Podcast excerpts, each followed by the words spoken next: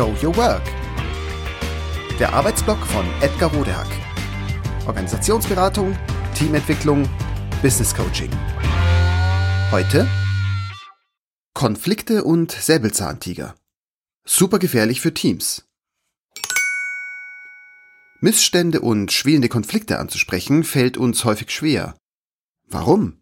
Sind wir etwa nicht gestandene Gestalter, die gerne mit Elan Entscheidungen treffen und sie wirkungsvoll durchsetzen? Wieso tun wir uns so schwer damit, Konflikte anzusprechen? Ist das normal? Soll das so sein? Ich meine, jein. Schließlich sind wir Fluchttiere. Mit ein wenig Intelligenz. Nach längerer Krankheit kehrte ein Freund von mir an seinen Arbeitsplatz zurück. Sein Vorgesetzter begrüßte ihn mit einem knappen Guten Morgen. Keine Frage nach dem Befinden, kein Briefing, was nun anstehe. Erst drei Tage später sprach er wieder mit ihm in einer kleineren Projektangelegenheit.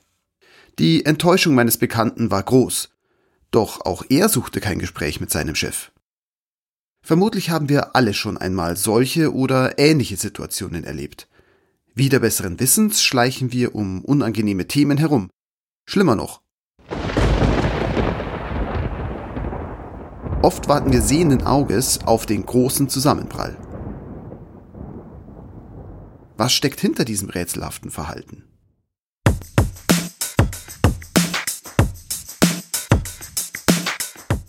Die Höhlenvergangenheit unserer Ahnen liegt lange zurück. Doch trotz der etlichen Jahre, die wir seither in unsere Evolution investiert haben, ist unser Verhalten noch immer stark von den archaischen Handlungsmustern jener Zeit geprägt. Um uns gegen Lebensgefahren zu wappnen, dem sprichwörtlichen Säbelzahntiger, war unsere Erfolgsstrategie Erstens, stillhalten. Solange er mich nicht sieht, geschieht mir nichts. Zweitens, Flucht.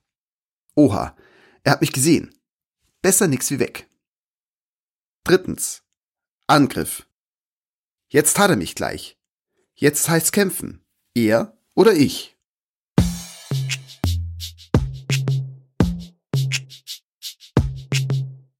Mit wilden Tieren haben wir es heute selten zu tun.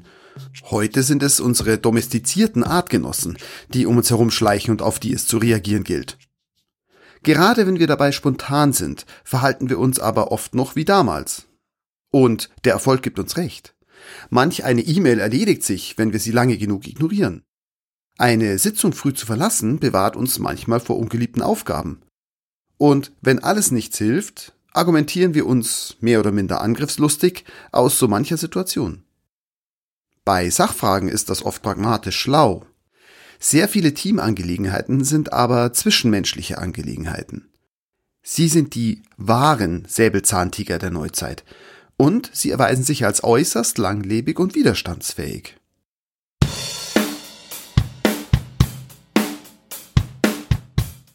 Der Grund ist, dass es sich hierbei um Fragen nach Interessensausgleich und Bedürfnisbefriedigung handelt. Mit Bedürfnissen ist so eine Sache. Wir entwickeln aufgrund unserer individuellen Lebenserfahrungen unsere ganz eigenen und wir achten darauf, dass sie möglichst maximal erfüllt sind. Deshalb gehören zum Zusammenleben wie zur Zusammenarbeit kleinere und größere Auseinandersetzungen. Die werden jeden Tag aufs Neue geführt und zwar so lange, bis die Bedürfnisse angemessen berücksichtigt werden. Und das muss übrigens so sein. Hier zeigen sich viele Spielarten, offen oder unterschwellig, aktiv oder passiv, bewusst oder unbewusst, in Freundschaft oder in herzlicher Feindschaft. Natürlich sind wir dabei zunächst auch kompromissbereit. Wird aber ein wichtiges Bedürfnis dauerhaft nicht erfüllt, so ist das die Grundlage für einen größeren Konflikt der früher oder später und in aktiver oder passiver Form ausbricht. Das kann sich dann nach außen auf die eigene Umgebung richten oder nach innen gegen sich selbst.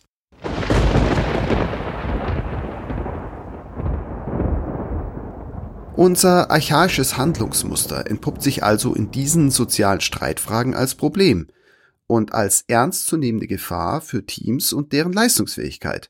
Denn ob stillhalten oder weglaufen,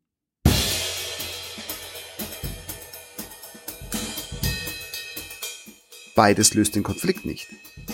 Angreifen ist der Versuch, den Menschen niederzuringen oder in die Flucht zu schlagen, nicht aber das eigentliche Problem.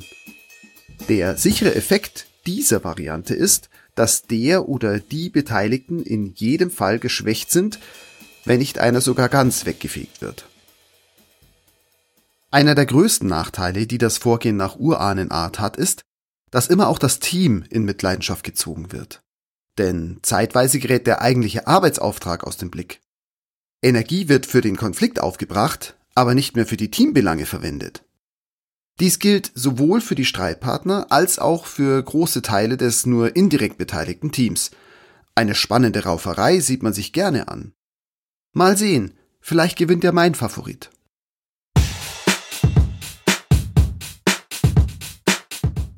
Dieser Effekt wird zusätzlich verstärkt, indem die Streitpartner dazu neigen, Allianzen zu schmieden und Unterstützer hinter sich zu versammeln.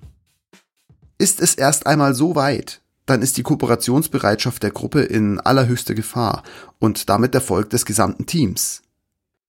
Auseinandersetzungen, auch zwischen Einzelpersonen, bergen also stets eine große Ansteckungsgefahr für Gruppen. Das Karussell beginnt sich mit verhärteten Fronten zweier Teammitglieder oder Parteien zu drehen, nimmt mit Koalitionsbildungen immer schneller Fahrt auf, bis es in der letzten Stufe heißt, gemeinsam in den Abgrund. Wird ein Konflikt ignoriert, kommt in jedem Fall diese Eskalation in Gang. Je weiter sie fortschreitet, desto schwerer fällt es den Konfliktpartnern aktiv und aus eigenem Antrieb positiven Einfluss auf das Geschehen zu nehmen und das Karussell anzuhalten. Ab einem übrigens schon sehr frühen Stadium können die Streitparteien ihren Konflikt gar nicht mehr aus eigener Kraft herauslösen. Was also tun?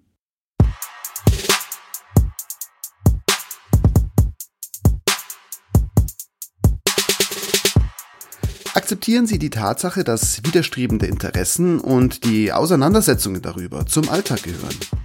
Nehmen Sie auch als nur indirekt betroffenes Teammitglied und als Führungskraft sowieso persönliche Streitpunkte und Einwände ernst. Sprechen Sie sie frühzeitig an und moderieren Sie so neutral wie möglich. Dafür gibt es eine Reihe hilfreicher und praktikabler Methoden, die Sie lernen können, zum Beispiel die gewaltfreie Kommunikation oder Teile des Harvard-Konzepts.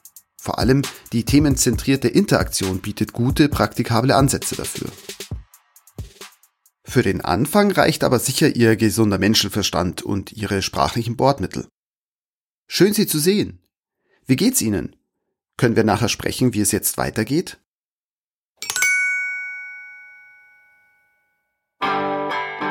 Das war Show Your Work. Der Arbeitsblock von Edgar Rodehack. Organisationsberatung, Teamentwicklung, Business Coaching. Mehr über mich erfahren Sie auf www.rodehack.de oder direkt im Blog auf www.trellisterium.de. Wer mich kontaktieren möchte, kann das gerne tun unter info@rodehack.de oder auf LinkedIn. Vielen Dank fürs Zuhören. Bis bald.